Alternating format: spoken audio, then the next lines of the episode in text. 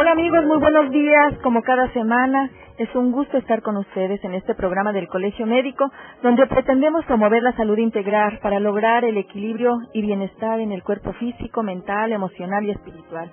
Nuevamente con nosotros el doctor Mario Lechuga Perdomo, un excelente médico y mejor ser humano. Bienvenido, doctor Mario. Gracias, mi amor. Bien, amigos, no olviden que esperamos sus llamadas al 215-2236 y 215-2106. Les recuerdo que el doctor Mario Lechuga Perdomo es neurólogo pediatra, egresado del Hospital de Pediatría del Centro Médico Nacional Siglo XXI. Está certificado por los Consejos de Neurología y Pediatría, es miembro de la Sociedad Mexicana de Neurología Pediátrica y de la Sociedad Queretana de Pediatría y ejerce tanto a nivel institucional en el IN, en el Hospital General de Zona número 3 de San Juan del Río y a nivel particular. Doctor, el tema del que hoy vamos a platicar es muy interesante. Cefaleas dolores de cabeza? Pues es uno de los principales motivos de consulta en el servicio de, neurología y bueno, pues es, es, un tema interesante. Y también a nivel de, consulta externa de, de, medicina familiar, de medicina general, ¿a quién no le ha dolido la cabeza alguna vez? Pues yo creo que a todos, ¿no? Muy bien, doctor. ¿Y a qué se debe este dolor de cabeza? Bueno, pues vamos a tener que las causas van a ser eh, múltiples, desde lo más simple o habitual, que es la asociada a procesos infecciosos, o en otras ocasiones a procesos eh, de alteración de mecánica de deglución, como disfunciones temporomandibulares o infecciones de senos paranasales. Eh, en otras ocasiones, el contexto de una cefalea va a tener una profundidad mayor, ya que todos sabemos que en muchas ocasiones puede ser de entidades crónico recurrentes, como es la migraña, hasta situaciones de más eh, situación delicada como vendrían siendo los eh, dolores asociados a malformaciones vasculares, los tumores, la hidrocefalia, que bueno, estas generalmente ya entran en un rubro un poquito más crónico, excepto las malformaciones, ya que generalmente pueden manifestarse como un dolor de cabeza de tipo vascular y en algunas ocasiones como una manifestación aguda y grave con deterioro de estado neurológico. Bien, Dentro de las causas más frecuentes, doctor, ¿cuáles podría decirnos que, que, ven ustedes principalmente? Bueno, principalmente las que llegan generalmente a consulta de neurología, pues ya no son obviamente las cefaleas agudas o subagudas, sino ya las que son entidades crónicas que se han convertido en un verdadero problema para el paciente y generalmente lo que más llegamos a ver son lo que vienen siendo los cuadros de migraña, los dolores de cabeza por tensión, los dolores combinados, que muchas veces pueden abarcar la situación de la migraña, el dolor de cabeza tensional, una disfunción temporomandibular, y que a veces eso hace eh, la situación de estar combinado o más de un factor, pues la refractariedad al tratamiento, y es lo que generalmente... O que no responden a los tratamientos. Exacto, no responde al, al tratamiento habitual, entonces es, la, es lo que generalmente nos llega a nosotros. Bien, doctor. Ahorita que menciona de migraña, nosotros en primer nivel de atención, la consulta externa del médico familiar y del médico general, hemos visto cada vez más frecuente el diagnóstico de cefalea vascular tipo migrañoso y a menores edades. ¿Qué, ¿Cómo ha notado usted este fenómeno, doctor? ¿O se ha abusado del diagnóstico de migraña?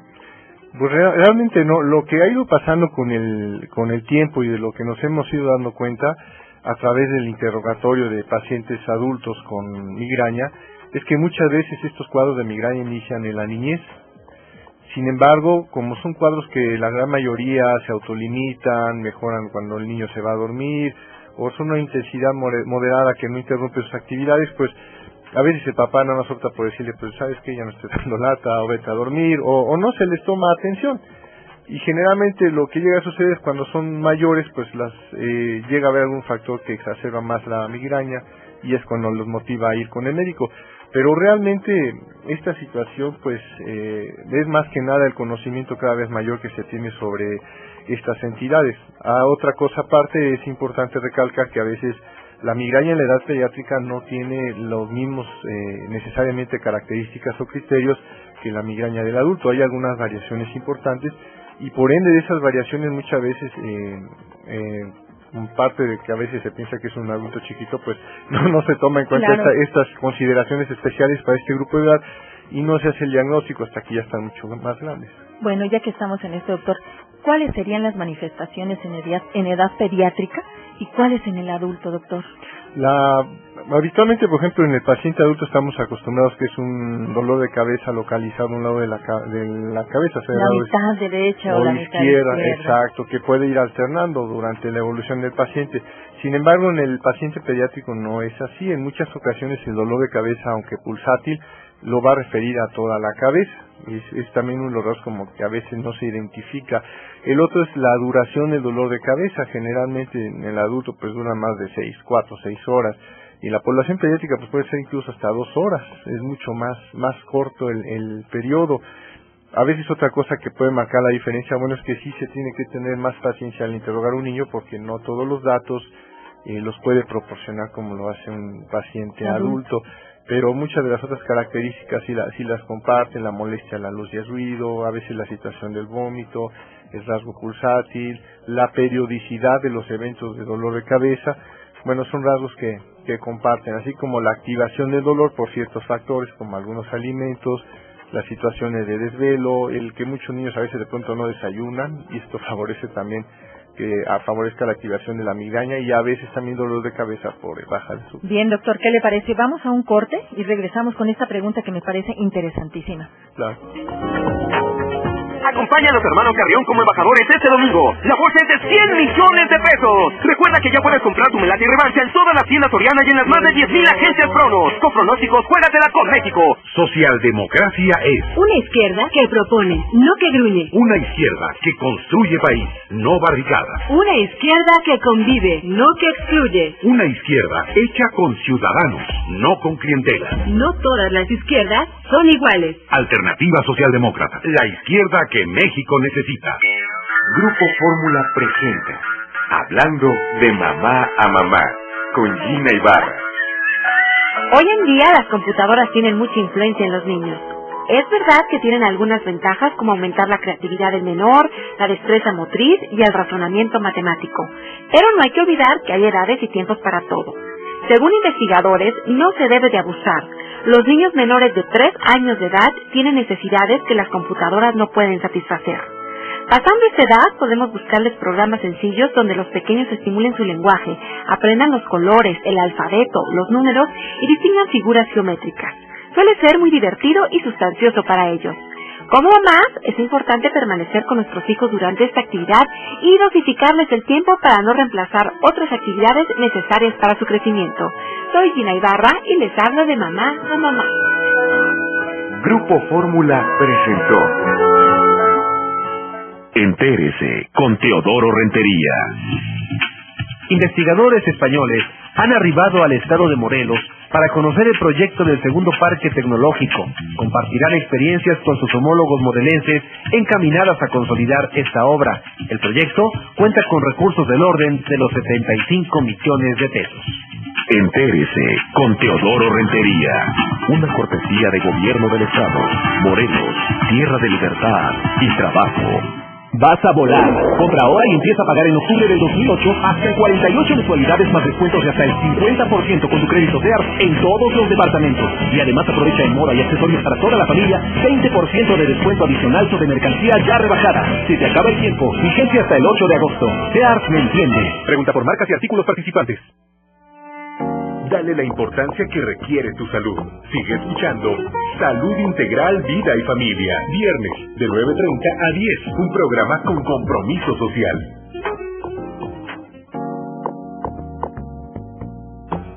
Pues gracias por continuar con nosotros. Les recuerdo la página del Colegio Médico www.cmqro.org. Ahí pueden escuchar nuevamente esta entrevista y las anteriores. Aparte tenemos Mm, invitaciones para congresos tanto a nivel nacional, local, internacional y que más adelante también platicaremos con el doctor Mario. Doctor, pues siguiendo con nuestras, con nuestro tema de migraña, cefalea vascular, ¿a partir de qué edad en pediatría podemos ya ver estos cuadros de migraña que no son tan típicos como los del adulto como usted nos comentaba? Pues prácticamente son detectables desde el momento que el paciente nos puede eh, ya darle alguna información que nos pueda orientar hacia ello ya que eh, esto generalmente sucede ya con pacientes que son de 5 años para arriba. Es difícil ¿no? que exista porque no hay eh, mucha información que nos pueda dar el paciente. ¿no? Claro. ¿Hay algunos factores que desencadenen las crisis de migraña, doctor? Yo creo que esto es lo, lo más importante sobre la migraña, eh, el aprender qué factores nos pueden activar el dolor de cabeza, pues es esencial para evitar las recaídas. Y de entre ellos, algunos de los que ya conoce la mayoría de la población, pues es el evitar ciertos eh, alimentos, entre ellos el café, el chocolate, el té, los cítricos, la nuez.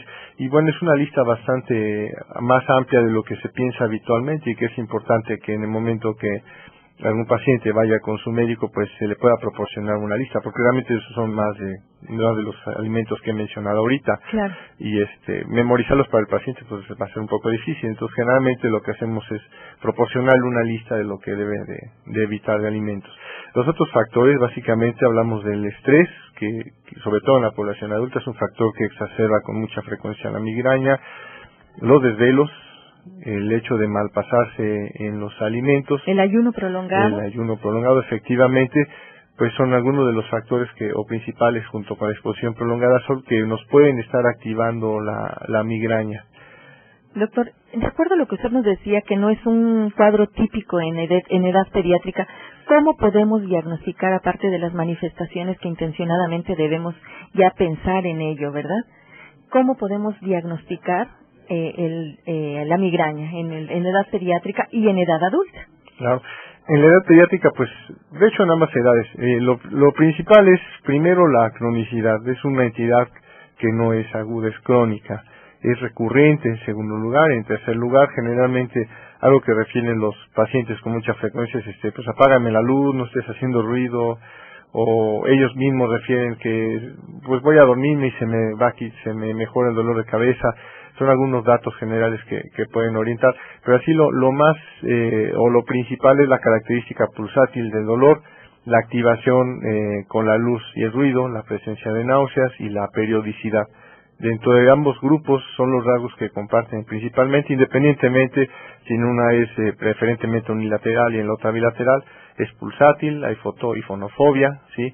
Hay náuseas, que son parte del dolor de cabeza vascular, y con esos datos hay que entrar a, sospecharla, sobre todo en el paciente pediátrico si hay antecedentes de familiares con migraña ya, que es un Ah, factor importante. importante.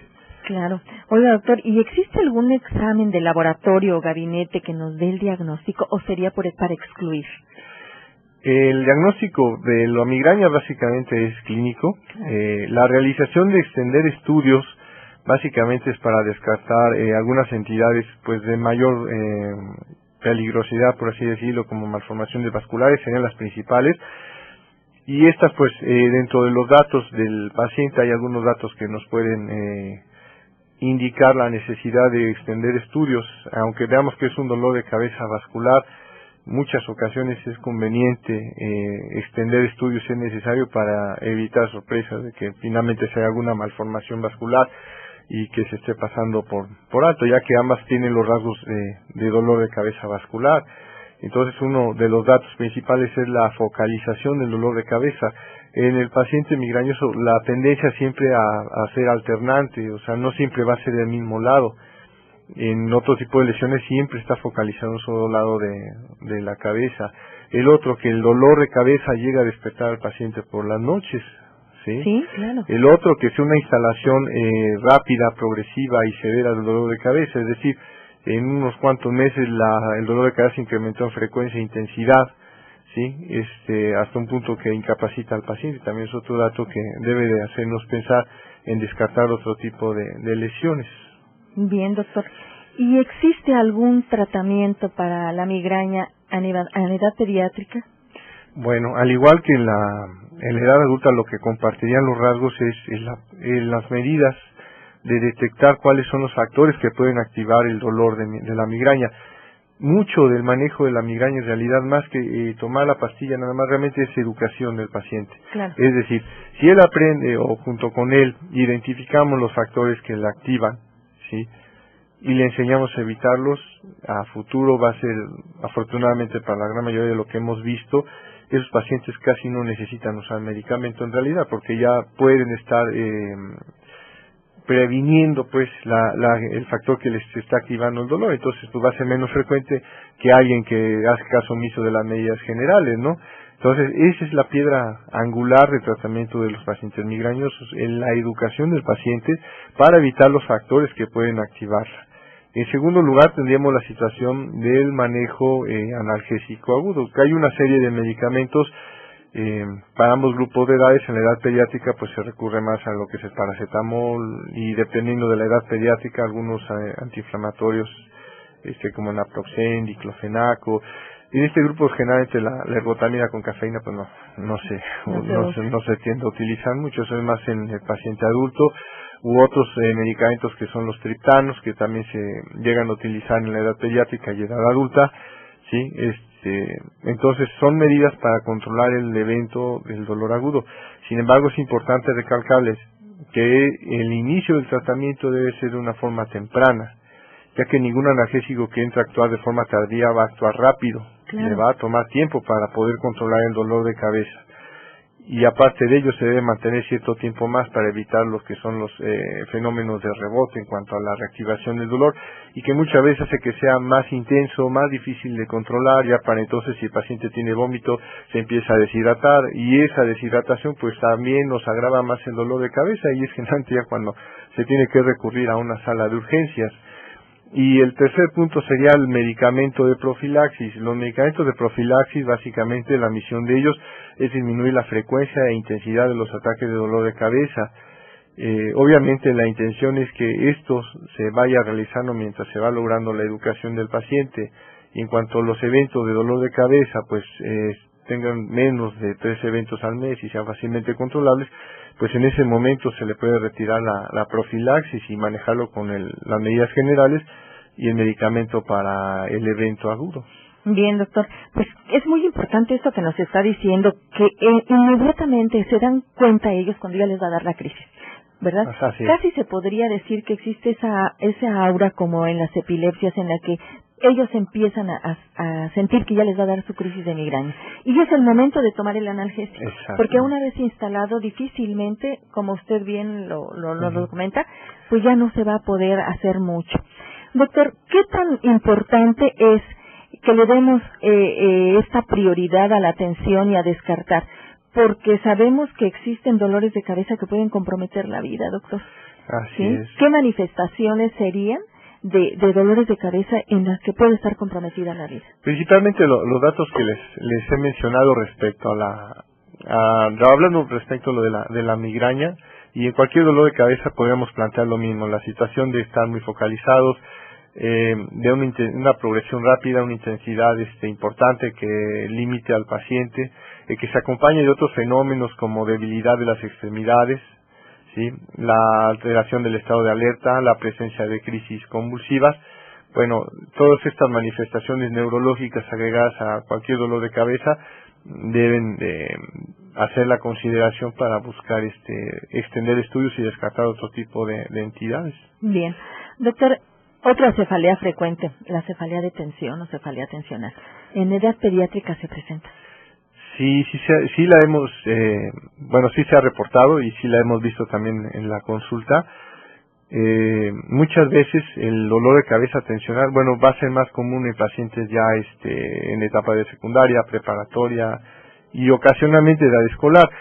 Aquí muchas veces la entrada de un paciente con dolor de cabeza tensional en edad pediátrica, pues obviamente nos llama la atención, ¿no? Porque pues no, esperaríamos que alguien se de la edad pediátrica se tensione, pero la realidad es que sí. Cada, cada vez más, ¿verdad? Así es. Eh, muchas veces esta tensión se genera por las situaciones escolares. A veces por sobrecarga de trabajo se le carga demasiado al paciente de actividades y eso genera los dolores de cabeza o a veces hay un bajo rendimiento escolar de hecho, se, se comenta en algunas publicaciones este, españolas, incluso que a veces cuando hay dolor de cabeza tensional un paciente pediátrico también hay que buscar si no hay déficit de atención o algún problema de aprendizaje, porque no es nada infrecuente que a veces el dolor de cabeza es la punta del iceberg y hay otros problemas más importantes, eh, o sean escolares o incluso en el índole de dinámica familiar, maltrato, abuso, etcétera. Y el dolor de cabeza pues nada más es un, es un síntoma. Claro que hay que darle atención, doctor, porque en muchas ocasiones los padres tenemos unas expectativas amplísimas con los hijos, los llenamos de actividades. Sí. Queremos que aprendan mucho está bien, pero hay que aprender también a respetar los tiempos de juego del niño, de esparcimiento, porque no se repiten estos.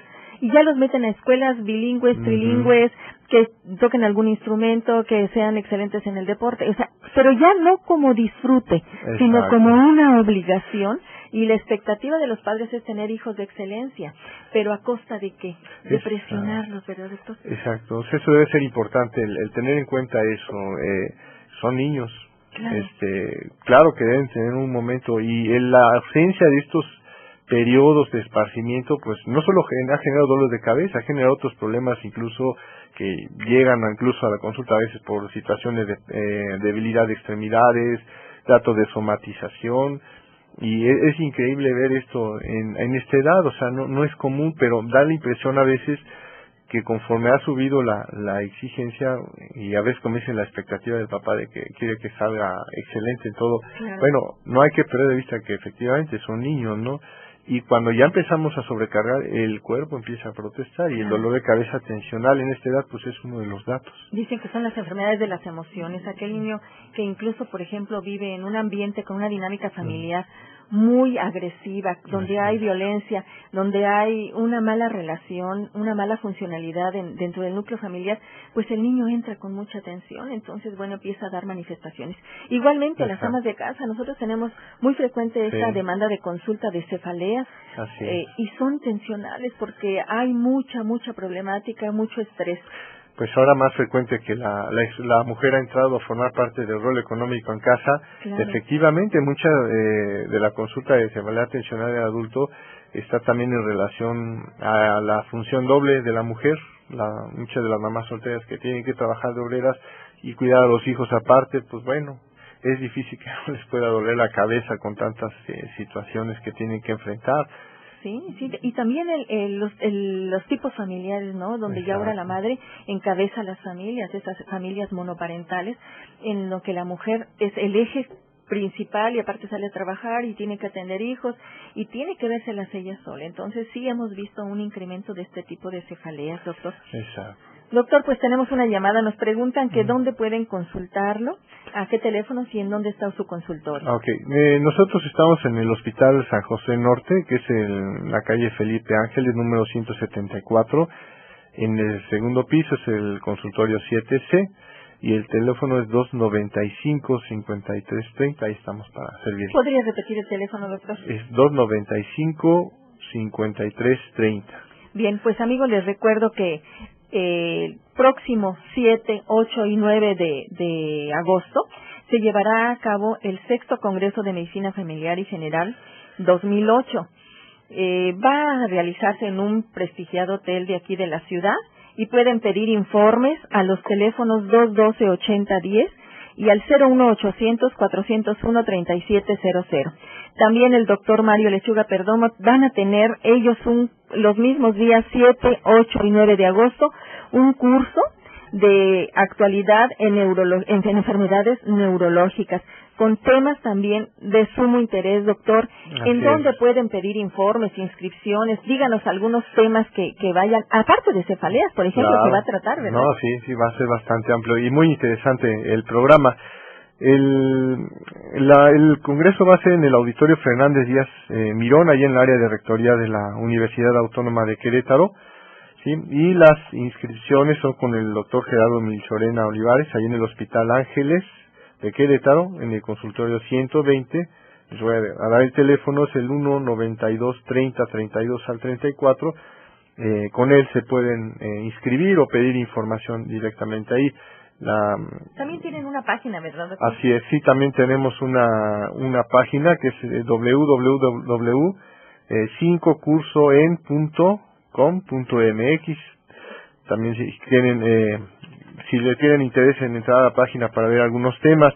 De todas maneras les voy a comentar, eh, dentro de los temas que se van a, dar va a ser lo de migrañas, cefaleas tensionales, también se habla sobre el estatus epiléptico, las, eh, los síndromes convulsivos, la pseudocrisis, que también es importante, realmente es un tema no muy conocido, pero es importante para el médico. Y bueno, también los pacientes conocer estas entidades, eh, situaciones en relación a los infartos cerebrales, eh, sobre rehabilitación de pacientes con enfermedades del sistema nervioso central, algunas enfermedades degenerativas del sistema nervioso central, demencias, coma y muerte cerebral. Hombre, todo un tema realmente importantísimo. Pues amigos, ya les comentaron la página de, de, la Sociedad de Neurología y también en el Colegio Médico pueden meterse a la página www.cmqro informarse sobre este curso, informarse sobre el Congreso eh, Estatal de Medicina Familiar y General y sobre el Congreso Internacional WONCA 2010 que también tenemos ahí eh, todo todo la información para esa actualización para dar una atención de excelencia doctor. Lo que queremos es esa excelencia académica en beneficio de nuestra población. Los médicos estamos eh, luchando por estar cada vez con mejores herramientas para brindárselas. Así es. Doctor Mario Lechuga, pues no nos queda más que agradecer, como siempre, su generosidad en estos micrófonos y el apoyo al Colegio Médico. Esperamos en fecha próxima tratar otro de los temas que siempre nos quedamos con, con mucho, mucho gusto de, de platicar con usted, doctor. Gracias, Bien, amigos, les comparto esta reflexión de nuestro querido Papa Juan Pablo II. Solo en el amor está el secreto de la supervivencia. Solo sabe amar verdadera y plenamente aquel que es capaz de poseer su alma, poseerse a sí mismo para convertirse en don para los demás. Bien amigos, por hoy es todo. Gracias por permitirnos entrar en sus hogares. Yo soy la doctora Irma Quintanilla González. Los espero Dios mediante la próxima semana en esta su estación amiga, XCJX 1250 de AM Radio Fórmula, con otro muy muy interesante tema. Que tengan todos ustedes un excelente y feliz fin de semana.